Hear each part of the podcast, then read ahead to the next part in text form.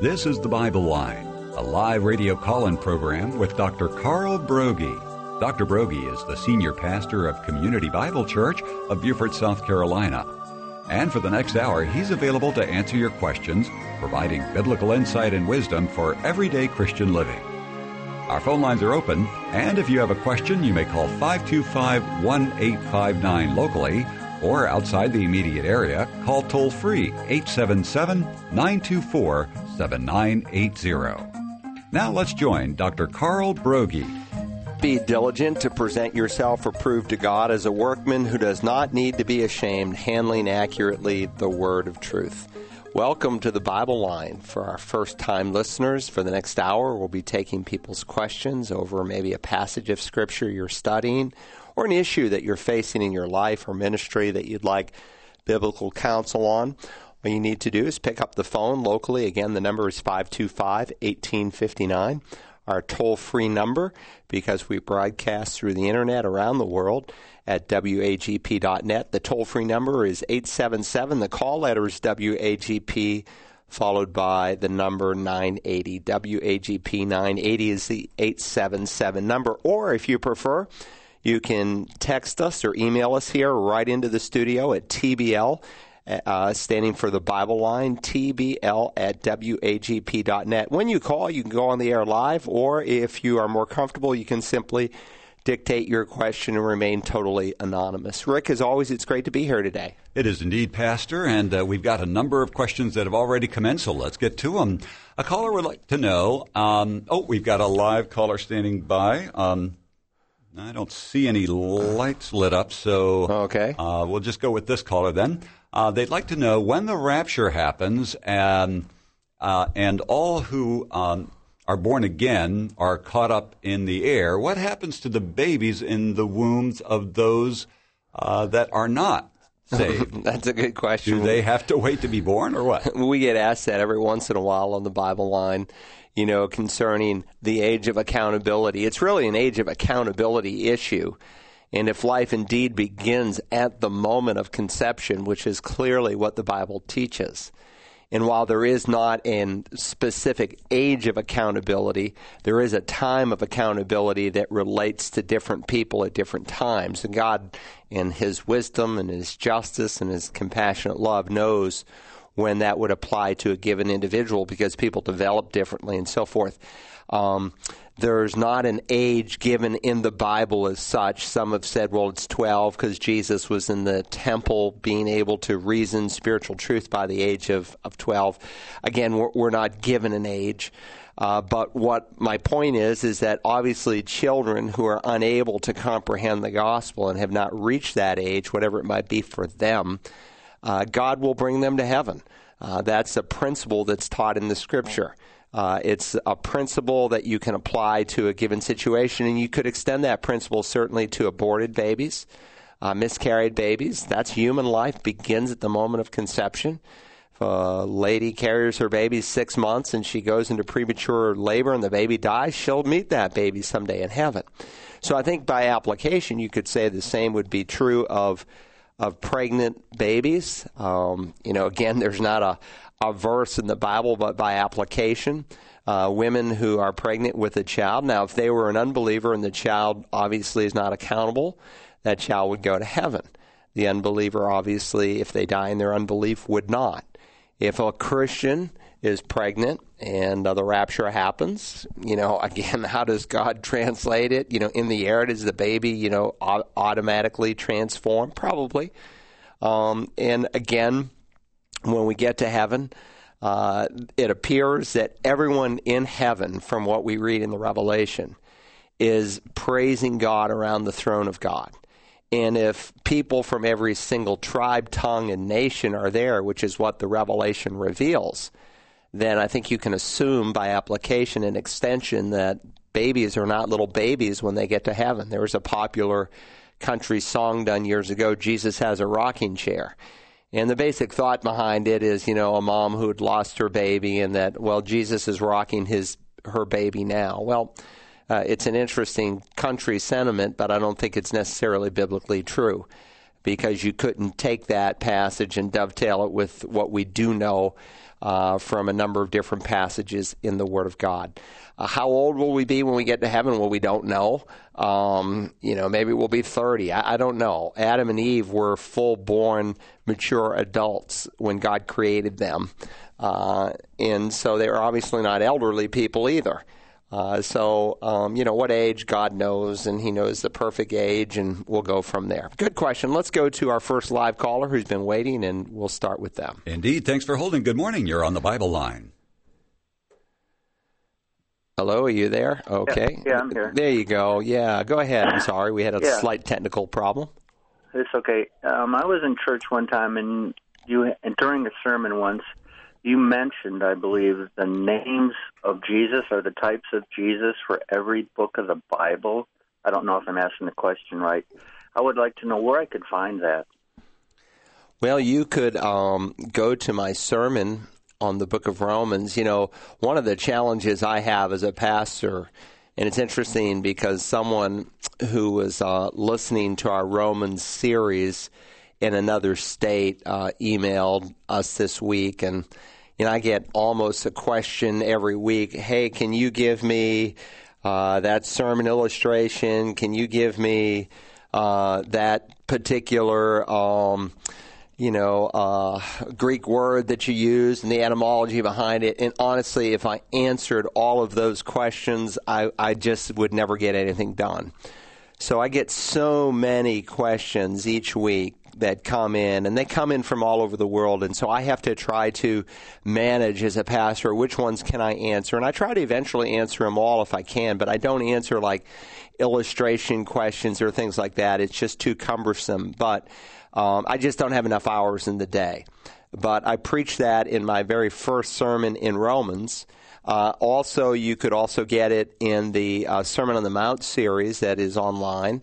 And I preached it in that because um, there Jesus spoke to the truth that the scriptures are about Him and they're all about Him. So if you um, uh, looked at the uh, Matthew 5, you could go to searchthescriptures.org, 17 through 20.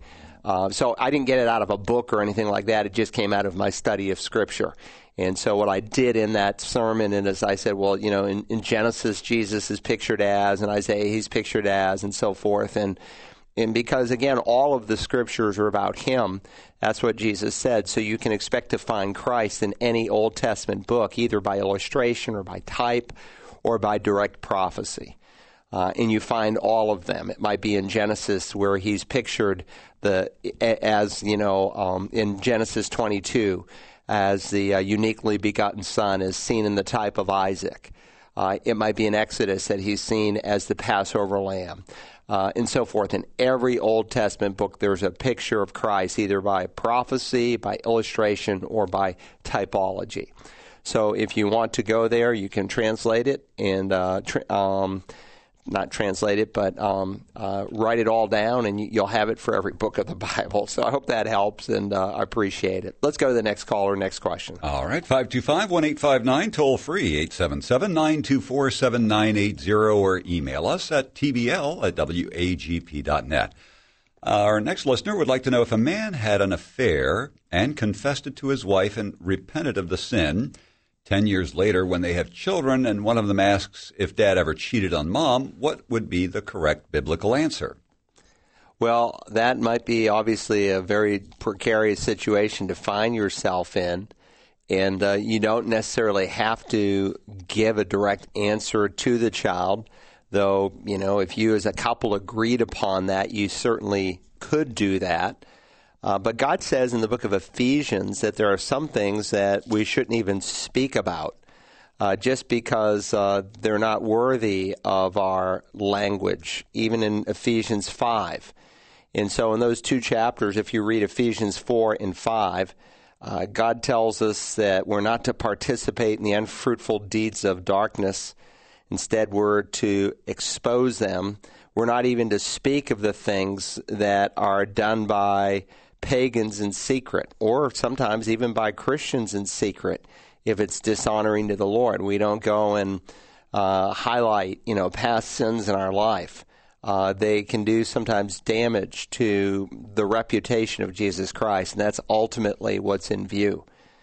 So, you know, as a couple, if there's a private matter, it maybe needs to stay there, and what the wife should say is, well, honey, you know, there's sins in all of our lives. And for me to bring up any sin in your dad's life or my life that's in our past that God has forgiven would be to dishonor him. And I'm not telling you whether he's done anything or hasn't done anything, but it would be to dishonor him and to dishonor God's truth and God's word. So it's not an appropriate question. And so I'm not going to answer you. You know, and again, if the child wants to make some inference from that, that's the child's choice, but I think they need to understand the biblical principle. So I hope that helps, and I appreciate the question. Let's go to the next one, Rick. All right. Our next question is uh, certainly an indication of um, what is going on in our culture because it gets asked quite often. But this person would like to know is there a biblical reason for divorce? Well, it depends who you're speaking with, I suppose. I think you can argue there's a biblical reason for separation. Uh, I, the God of Israel, hates divorce. That's what Malachi 2.16 says.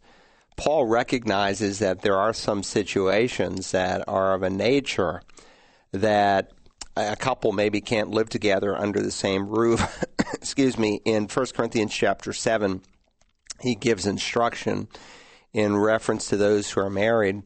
Let me read a couple of verses. He says, To the married I give instructions, not I, but the Lord, that the wife should not leave her husband but if she does leave, let her remain unmarried or else be reconciled to her husband, and the husband should not send his wife away. But to the rest I say, not the Lord, that if any brother has a, a wife who's an unbeliever, and she consents to live with him, let him not send her away. Uh, so you have uh, two strains of thought here. On the one hand, Paul says, uh, to the rest, I say, not the Lord, meaning this is not something that Jesus addressed, but I'm going to speak as an apostle on his behalf, as he does here in 1 Corinthians 7 and verse 12. But in the preceding verse, in verse 10, he says, To the married, I give instructions, not I, but the Lord, meaning this is something that the Lord Jesus spoke on. Uh, and so I'm not telling you anything new, but I'm going to reiterate what he said. And then he specifically says that the wife should not leave her husband. But if she does leave, let her remain unmarried or else be reconciled to her husband. So it's very specific. Well, where does God speak to such a thing? Where does Jesus, if Paul can say, This is not something I am uh, giving you as an apostle, this is not new revelation for me, this is previous revelation that Jesus already gave, the Lord gave. Well, where did he give it? Well, there's the only place that even comes close to it would be those passages in the New Testament that speak to the subject of marriage and divorce. And those are found in, in Mark 9, uh, Matthew 19, Matthew 5, uh, Luke 16, 18, uh, where the Lord specifically addresses the subject of marriage and divorce. So again, the, the overarching principle that Christ gave, and we shouldn't be looking for an escape clause, but we should be looking at the overarching principle, uh, is, well, let me read it from, I said Mark 9, I meant to say Mark 10. Uh, there, Jesus said, Whoever divorces his wife and marries another woman commits adultery against her. And if she herself divorces her husband and marries another man, she is committing adultery. Pretty flat plain statement, no ands, ifs, or buts about it. Uh, parallel text, but it brings a slightly different nuance to it. It's a different occasion, is found in Luke 16, 18. And there the Lord says, Everyone who divorces his wife and marries another commits adultery. And he who marries one who is divorced from a husband commits adultery. Again, it's, it's real clear because in God's eyes, the only honorable way to break the marriage covenant is by death. And that is, by the way, precisely what Paul says in the book of Romans, chapter 7, where he addresses the Christian's relationship to the law. And to help us to understand our relationship to the law, he uses the illustration of marriage. And of course, he doesn't use an illustration that has error in it, but he uses truth to teach truth. And that's what you would expect the Spirit of truth to do as he wrote through Paul. And so he says, For the married woman is bound by law to her husband while he is living. But if her husband dies, she is released from the law concerning the husband. So then, if while her husband is living, she is joined, or you could render it married to another man, she shall be called an adulteress. But if her husband dies, she is free from the law. Um, if her husband dies, she is free from the law, so that she is not an adulteress, though she be joined or married to another man. So again, Paul is giving exact consistency with what Jesus said in Luke 16, 18 and what he said in Mark chapter 10 that only death can honorably break the marriage covenant. Now, there is an exception clause that's found in two places in the New Testament, only in Matthew 5 and in Matthew 19. Let me read it first without the exception clause in Matthew 19. He says, Because of your hardness of heart, Moses permitted you to divorce your wives, but from the beginning it has not been this way. And I say to you, whoever divorces his wife and marries another commits adultery. That's without the exception clause. Let me read it with the exception clause. I say to you, whoever divorces his wife except for immorality and marries another commits adultery. Let me read what it does not say. It does not say, and I say to you, whoever divorces his wife except for adultery and marries another commits adultery. No, he says, I say to you, whoever divorces his wife except for immorality, some translations say sexual immorality, some say fornication, the Greek word is porneia, and marries another woman commits moicheia or adultery. He has two distinct thoughts in mind. As he has already uh, echoed a little bit earlier in this gospel, when he speaks of things that defile a man. And so in Matthew uh, 15 and in verse 18, he said, For out of the heart comes evil thoughts, murders, adulteries. Uh, that's moicheia, but it's in the plural, fornications. Uh, again, different word in the plural, thefts, false witnesses, and so forth. Now, the words mean distinct things. So sometimes porneia can, in a broad sense, translated sexual immorality or fornication, can refer to just broadly sexual immorality, whether it's before or after marriage, or sometimes it's used in a limited sense. So it's used that way in the context of John 8, where the Pharisees say, well, we weren't born of porneia. We weren't born of fornication, implying that Jesus was the byproduct of an illegitimate sexual relationship that Mary and Joseph had uh, prior to their being married. So, a specific nuance on the word. And words often find their context in their meaning. Uh, in their meaning in their context, and that would certainly be the clear implication there. So my point is, is that Matthew, I think, is used in a very specific exception, and it's only found in Matthew because only Matthew writes to Jews. Uh, the other Gospels are written to broader audiences. But Matthew is written to show that Jesus is indeed Messiah. He's Israel's king. And he is writing to a group of people that practice um, betrothal, which is a little bit different from engagement. It's a stronger word. When you're betrothed, you're considered husband and wife. And if during the betrothal period one had been unfaithful before the marriage had been consummated, uh, because you're termed husband and wife, but you're not living together yet, uh, then there was an allowance for divorce. So my point is, is that there really isn't an exception today unless you practice betrothal, and most of us as Gentiles do not.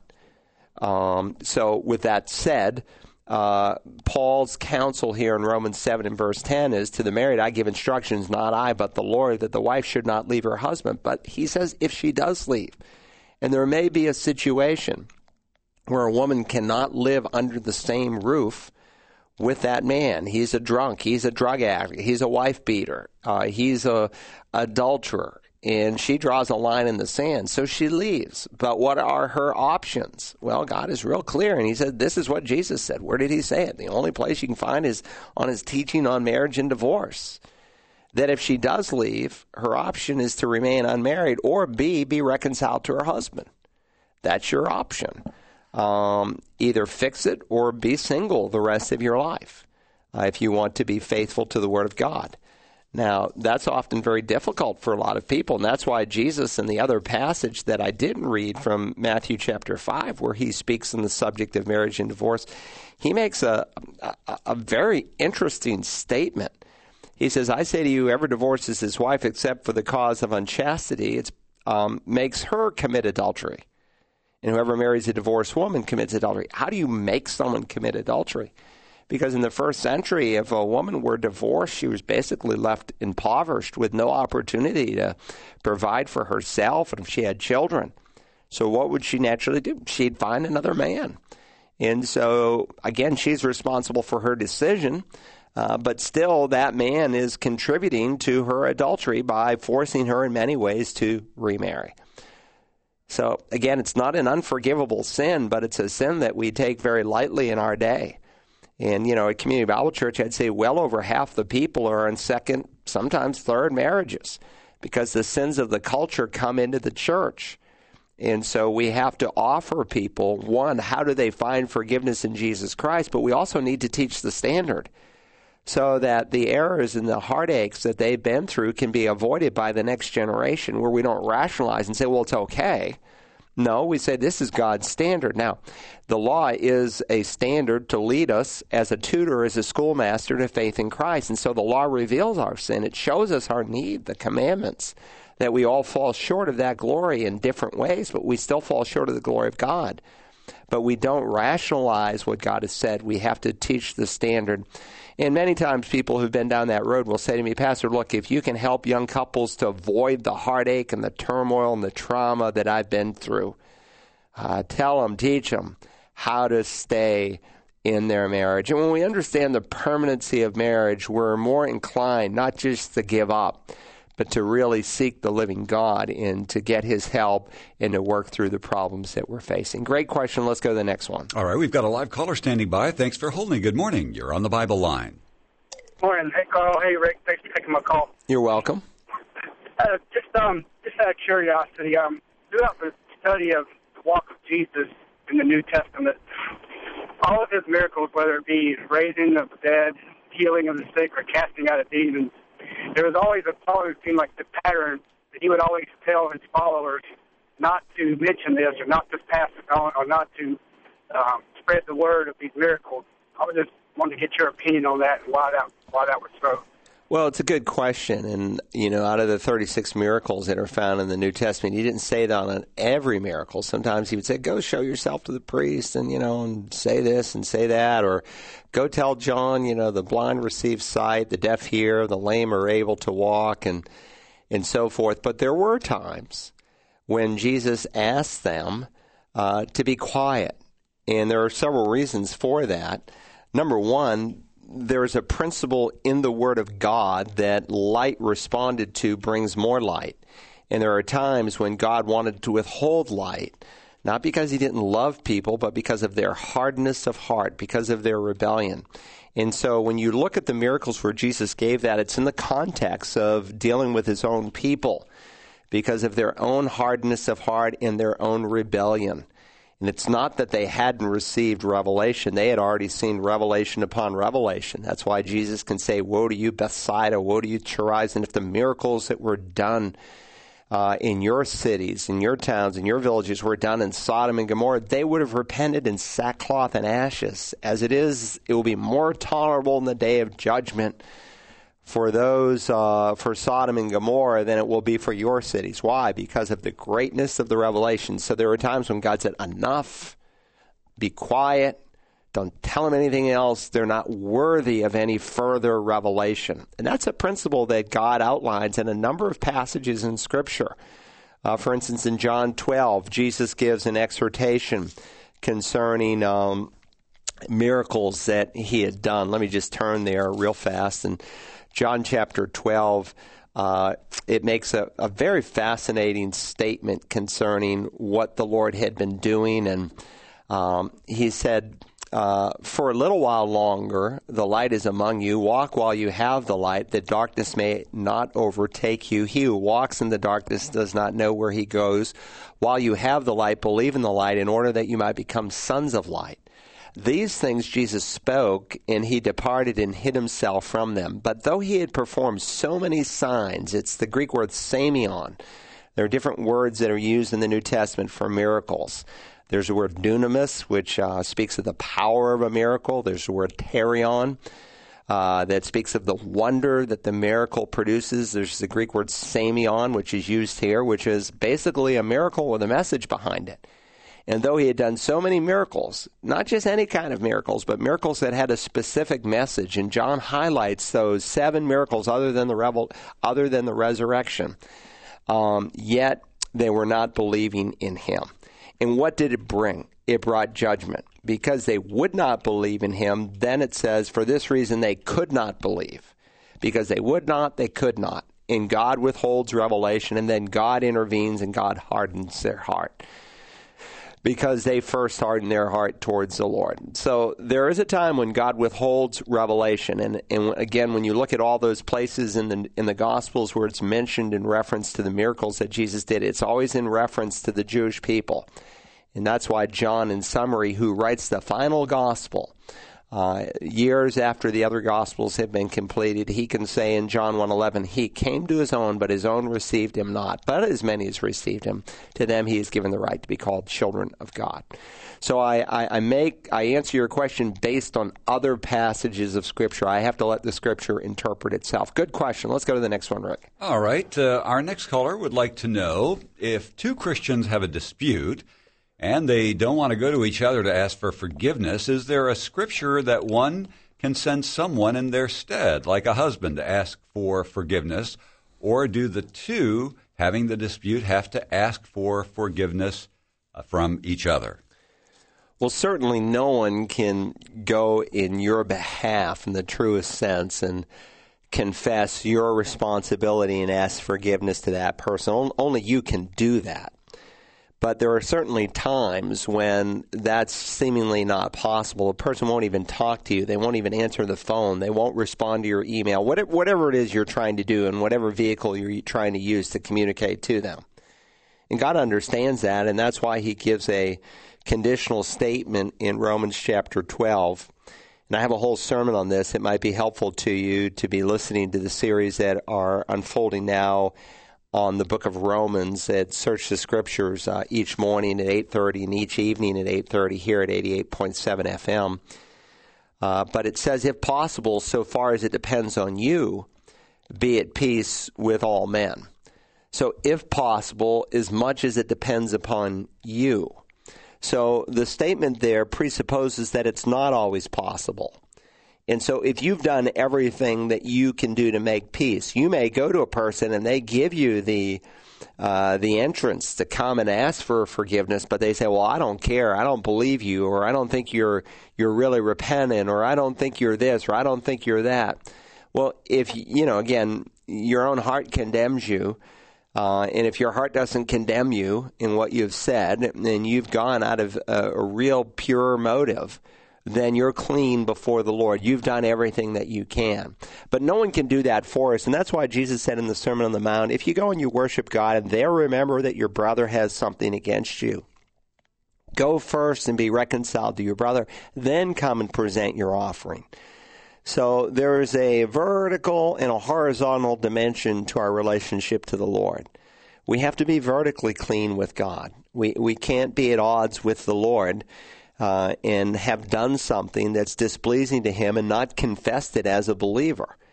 Uh, on the same level, the same is true on the horizontal level. If I'm not right with my brother, uh, whoever that might be, my coworker, my spouse, um, uh, my son, my daughter, um, some relative, some church member, and I then I need to take responsibility. And again, there are times when the person will not receive the responsibility that you take. And, and let me just say parenthetically, you may be um, only 1% wrong and they're 99% wrong. Uh, you still have to take responsibility for your 1%. And so, if possible, as much as it depends upon you, be at peace with all men. Now, that's not to say that you couldn't have someone say, you know, you're, you're, you're, your your spouse is really trying to speak to you, and you know, would you at least talk to him? No, I won't talk to him. Well, you know, okay, you might send an intermediary. Uh, intermediary there to speak on your behalf that you want to speak to them but again no one can confess uh, sin to another brother that they've committed except that person themselves and sometimes that's not always possible. But if you've done everything in humility and sincerity and you've approached it prayerfully and maybe even with fasting on occasion, and the person is still unresponsible uh, unresponsive, then you can just, you know, relax your conscience at that point and go forward and enjoy your relationship with the Lord. Good question. I appreciate it. Let's go to the next one, Rick. All right, 525 1859, toll free 877 924 7980, or email us at tbl at wagp.net. Um, our next caller would like to know what is the significance of unleavened bread? Well, the, the Feast of Unleavened Bread uh, is an important feast that culminates, of course, in the Passover. And so in the Old Testament feasts, you have different pictures of Messiah. And one picture is that of unleavened bread. Uh, leaven, the New Testament reminds us, is a picture, among other things, not just of teaching that can permeate, like leaven through dough, but also uh, of evil, of sin. And so God asked the Jewish people for a period of time to remove all the leaven from their house and uh, it was all in preparation for Passover, and it was symbolic that their hearts were to be prepared for the highlight of the festival when Passover would actually uh, be celebrated. So it's a picture of Jesus. Uh, it's a picture of his sinlessness. He knew no sin, the Bible says, but he becomes sin for us. Uh, he was tempted in every way as we are, and yet without sin. So it's a picture of the sinlessness of Christ, and ultimately, it's the Lamb of God who takes away the sin of the world that is pictured in the Passover lamb. And so when the lambs were presented for Passover each year, they would bring them on the Sunday prior to that high Sabbath. And it's not by accident that Jesus officially presented himself as Israel's Messiah on Palm Sunday. It was a day that actually the prophet Daniel had spoken of in Daniel 9. And he comes in as the Lamb of God on that Sunday prior to Passover that would begin, of course, on, on what we call Good Friday.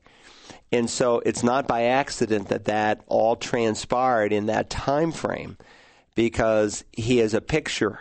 He is the reality of the picture that was taught in the Old Testament. So Jesus actually dies on Passover. Um, he's in the grave, um, and he is raised then from the dead on the Feast of First Fruits. It's not by accident, it's all by God's plan.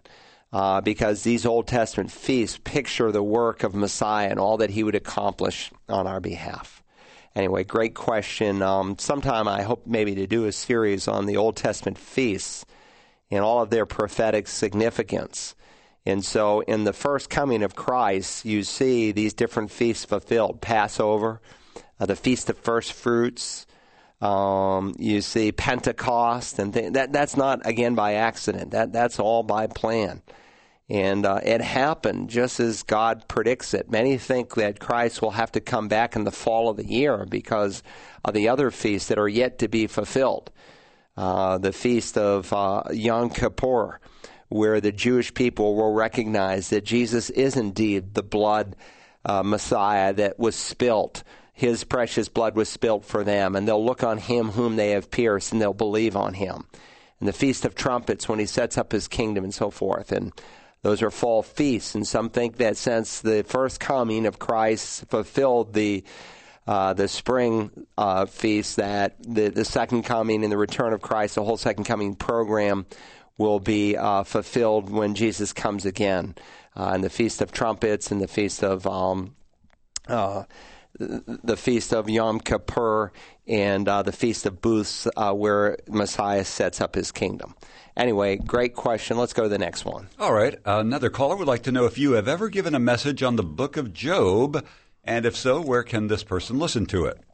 I have, but it's not available online or available on tape. So I did preach a message on the whole book of Job on a Wednesday night service, and there were some years there where we didn't always have the best uh, technical abilities, and so that sermon was forever lost. So maybe I need to redo it, Rick, sometime. And there's a number of messages that I did back in the early '90s, um, and one of them was in on the entire book of Job in one message. Now that was obviously a challenge, but I did it, and I hit all the highlights and.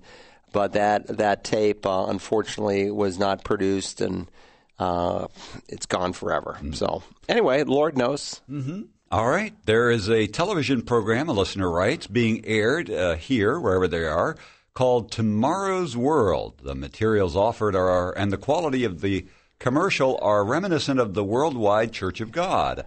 I thought that cult broke up. Is this program reliable? My husband has been finding it compelling.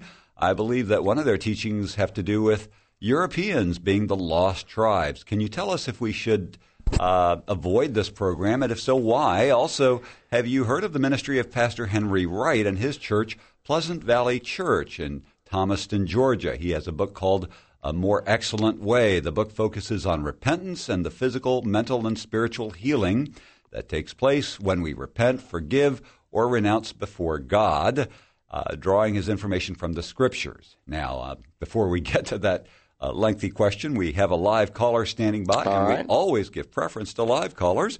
That should be an encouragement for you to call in and ask to go on the air. so right. let's go to this person now. Thanks for holding. Good morning. You're on the Bible line. Good morning, fellas. Um, my question is this about the parables of the talents in Matthew's. Yes. The, what does the talents represent in the last, the last one, the wicked servant? And it, was he cast to hell?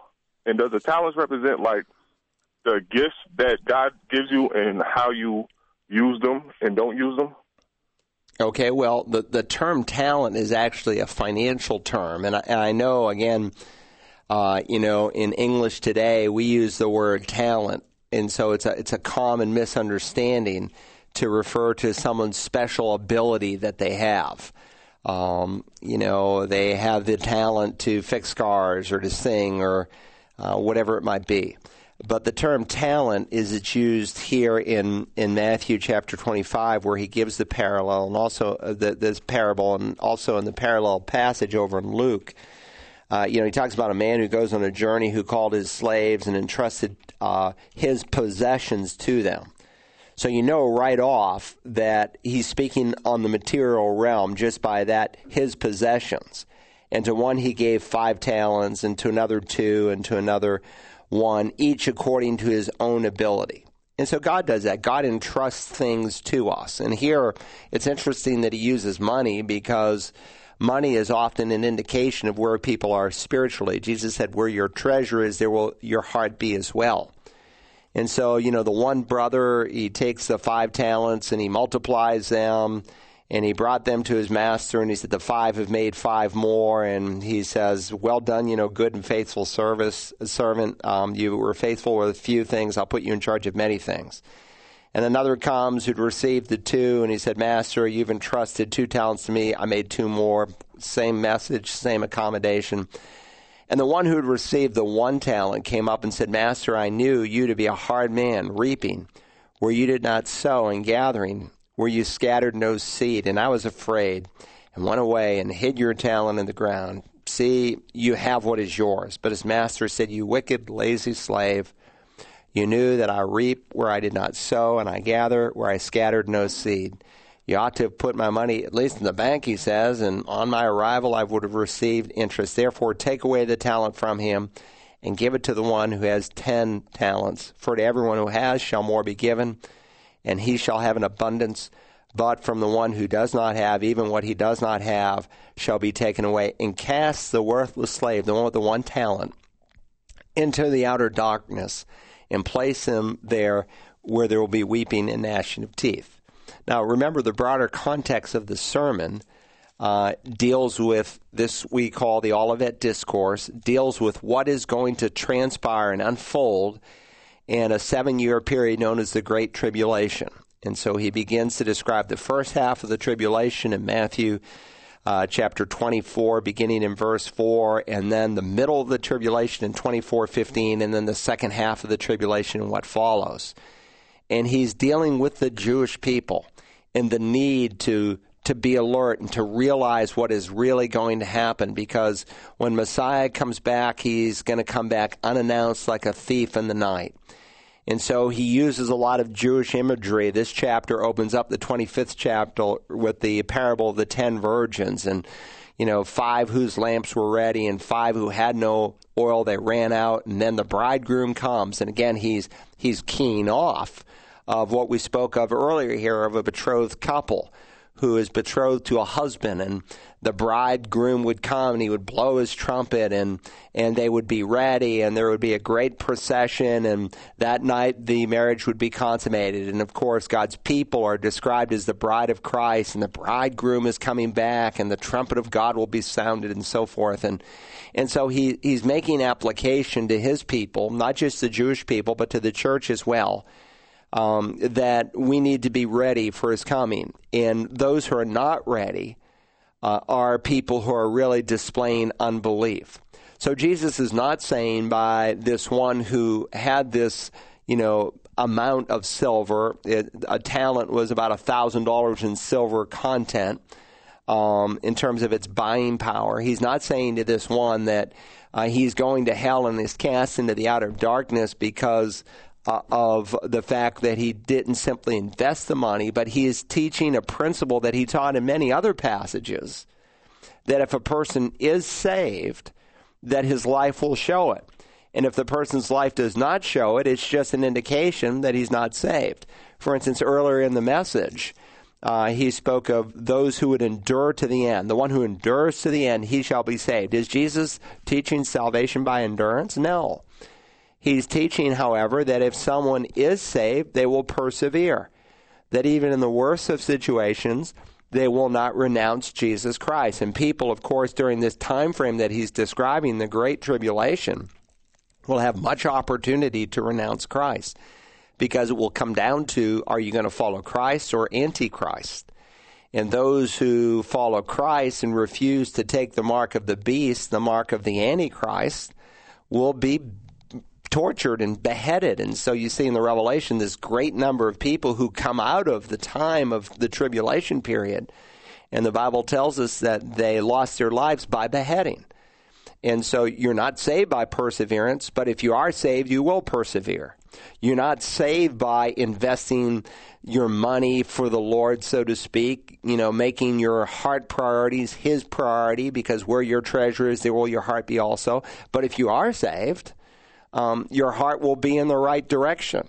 That's not to say that Christians can at times fail. We all fail, we all sin.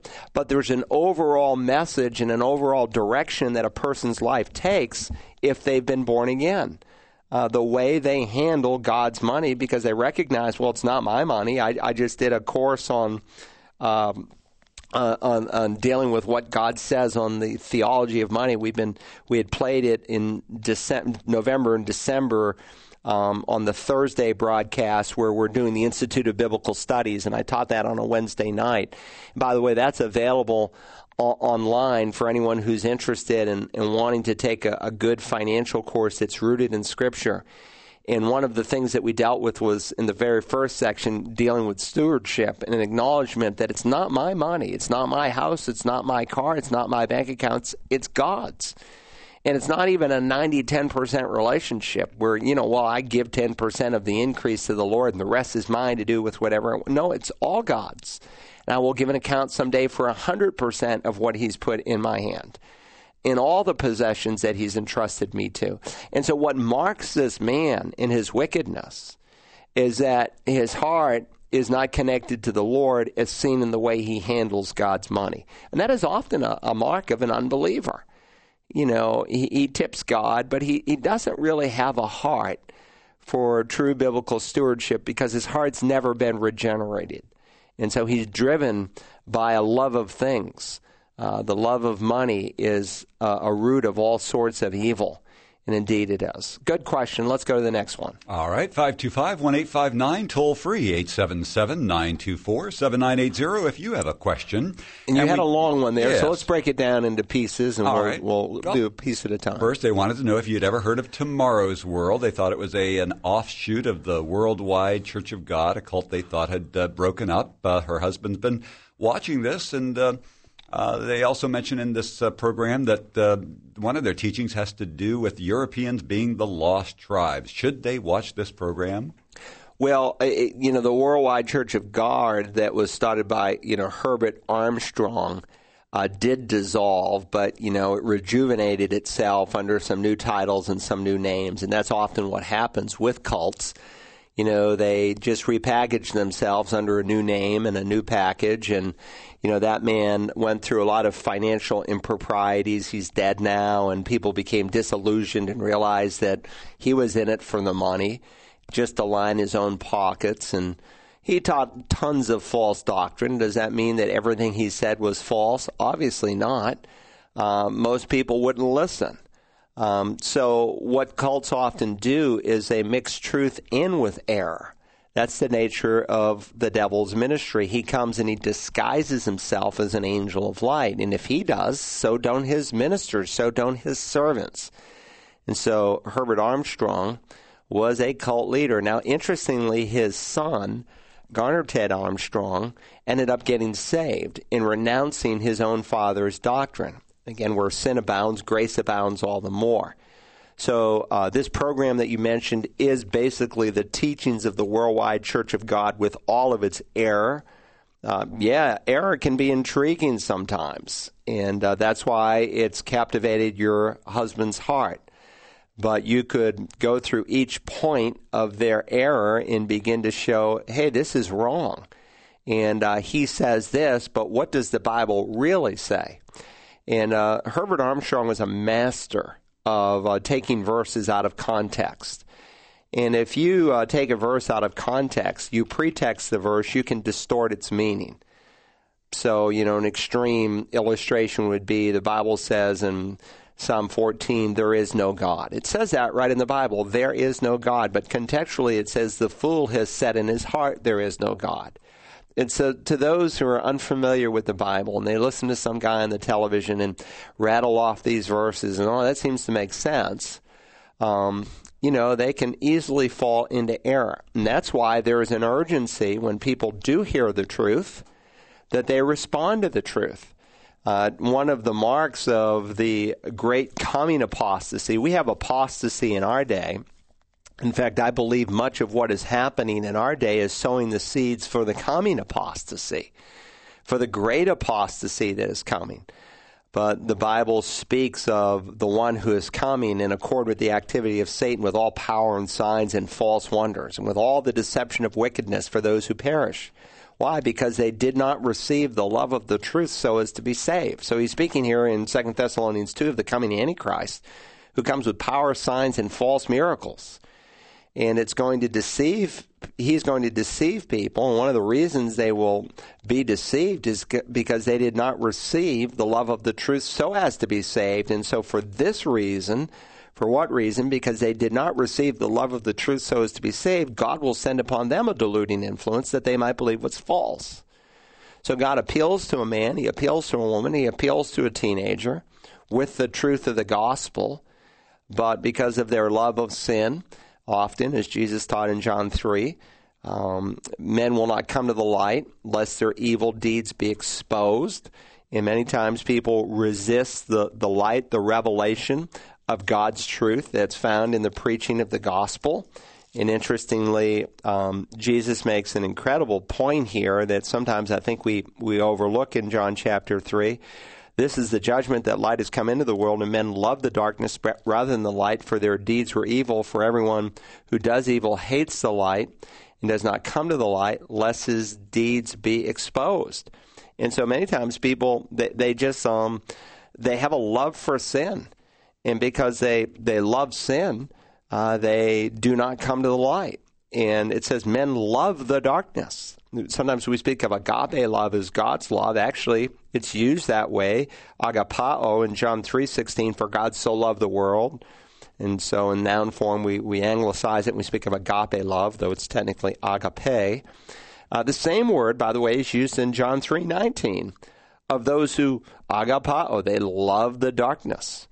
Uh, it speaks of a willful love. There is a love of evil where they choose evil. And so a man hears the gospel and he's convicted and he puts it off and ignores it and and then all of a sudden some cult knocks on his door either through the television screen or through some uh, internet ministry or someone showing up at the front door and oh boy this makes good sense to me. Come on in and let's talk. And before you know it they're engaged in the cult Why? Because they did not respond to the truth. Now, that's not the only way it happens. Jesus, in the kingdom parables in Matthew 13, uh, made a, um, a parallel between the preaching of the gospel and others who would go out and sow bad seed. And so the kingdom of heaven may be compared to a man who sowed good seed in the field, but while men were sleeping, his enemy came and sowed tares. And so throughout this kingdom age, uh, between the offering of the kingdom and the coming of the literal kingdom when Christ will rule and reign upon the earth, there's uh, two messages that are going out truth and untruth. And Satan is very creative, and he's using organizations like the one you mentioned, Tomorrow's World, and people say, hmm, yeah, I guess it's true. And, and again, there are people who are in cults because the cult was the first to reach them. But God's bigger than a cult, and and people are saved out of cults. Uh, someone was asking me a question last Wednesday night about witnessing to Jehovah's Witness, and I said, "Well, there's a couple people in our church who came out of that background, and they would be a good contact person." And gave them their name, and why don't you go talk to him? And uh, why? Because um, those were people who were in that cult because their parents were, and they grew up in it, and it was the first one to reach them. But when they heard the truth, they rejected it. So God's bigger than that. So I'm saying, I'm not saying your husband is definitely there because he's rejected the truth, but maybe he has. And that's why he's so intrigued.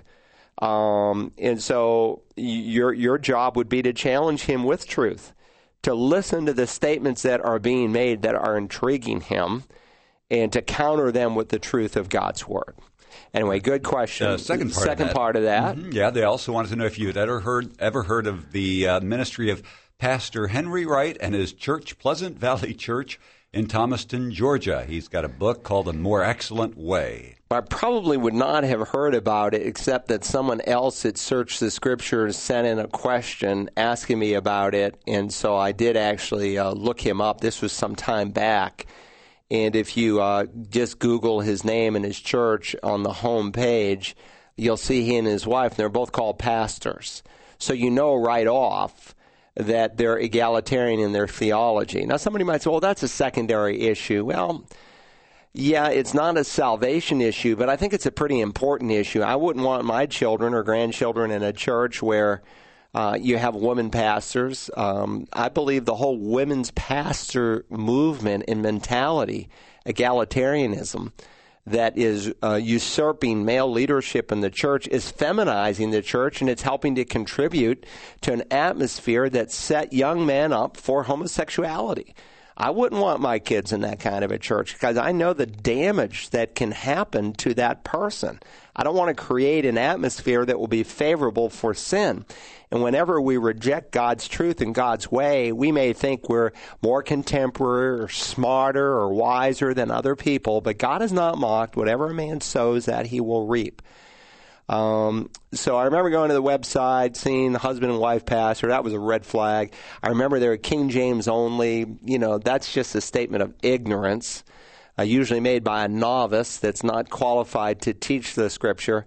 And then uh, he has a, a ministry on, you know, health and healing and that kind of thing. And that will, you know, fill conference seats and things like that and bring people. I mean, nobody wants to be sick.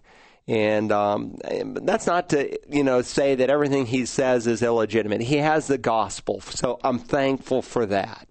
And anyone who's preaching the gospel, whatever their motive may be, uh, I'm thankful that the gospel is being preached, as Paul said to the church at Philippi, but I don't agree with some of the conclusions that he's made. And was there a third part to that question? Did we hit it all? I um, think so. Okay, well, let's go to the next uh, one let's then. see. Yeah, okay. That that fellow was Neil Anderson, right? No, that was. Uh, uh, Pleasant Valley. Um, okay, finally, if you if you've heard it, what is your take on it? How would you compare it with Neil Anderson's ministry? Well, Neil Anderson's a whole nother you know ministry. I, I wouldn't even compare the two. Uh, now, some Christians might differ with Neil Anderson's view on the way uh, demons affect Christians but uh, he's far more orthodox and far more consistent with historical Christianity than I think this guy is. Some people see a demon under every rock, and everything's a demon's fault. It's not their fault, it's the demon. You need to be delivered from the demon of anger or the demon of lust or the demon of whatever. And, uh, and many times we just need to say, ain't no demon. The devil didn't make me do it. I did it. and I need to take responsibility and bring it to the cross and also find the victory through the cross where Jesus broke the power of sin, and I now have a choice. And I can't blame it on a demon. So I think Neil Anderson would be a lot more balanced, though I don't necessarily agree with every point, but I, I think he's far more balanced than this guy is. Anyway, we're out of time, and uh, we didn't get to all the questions. We don't always, but God willing, there's another Tuesday where we will be back. If you don't have a place to go, come to Community Bible Church. You can go to cbcofbuford.org or communitybiblechurch.us for details. Have a great day as you walk with Christ.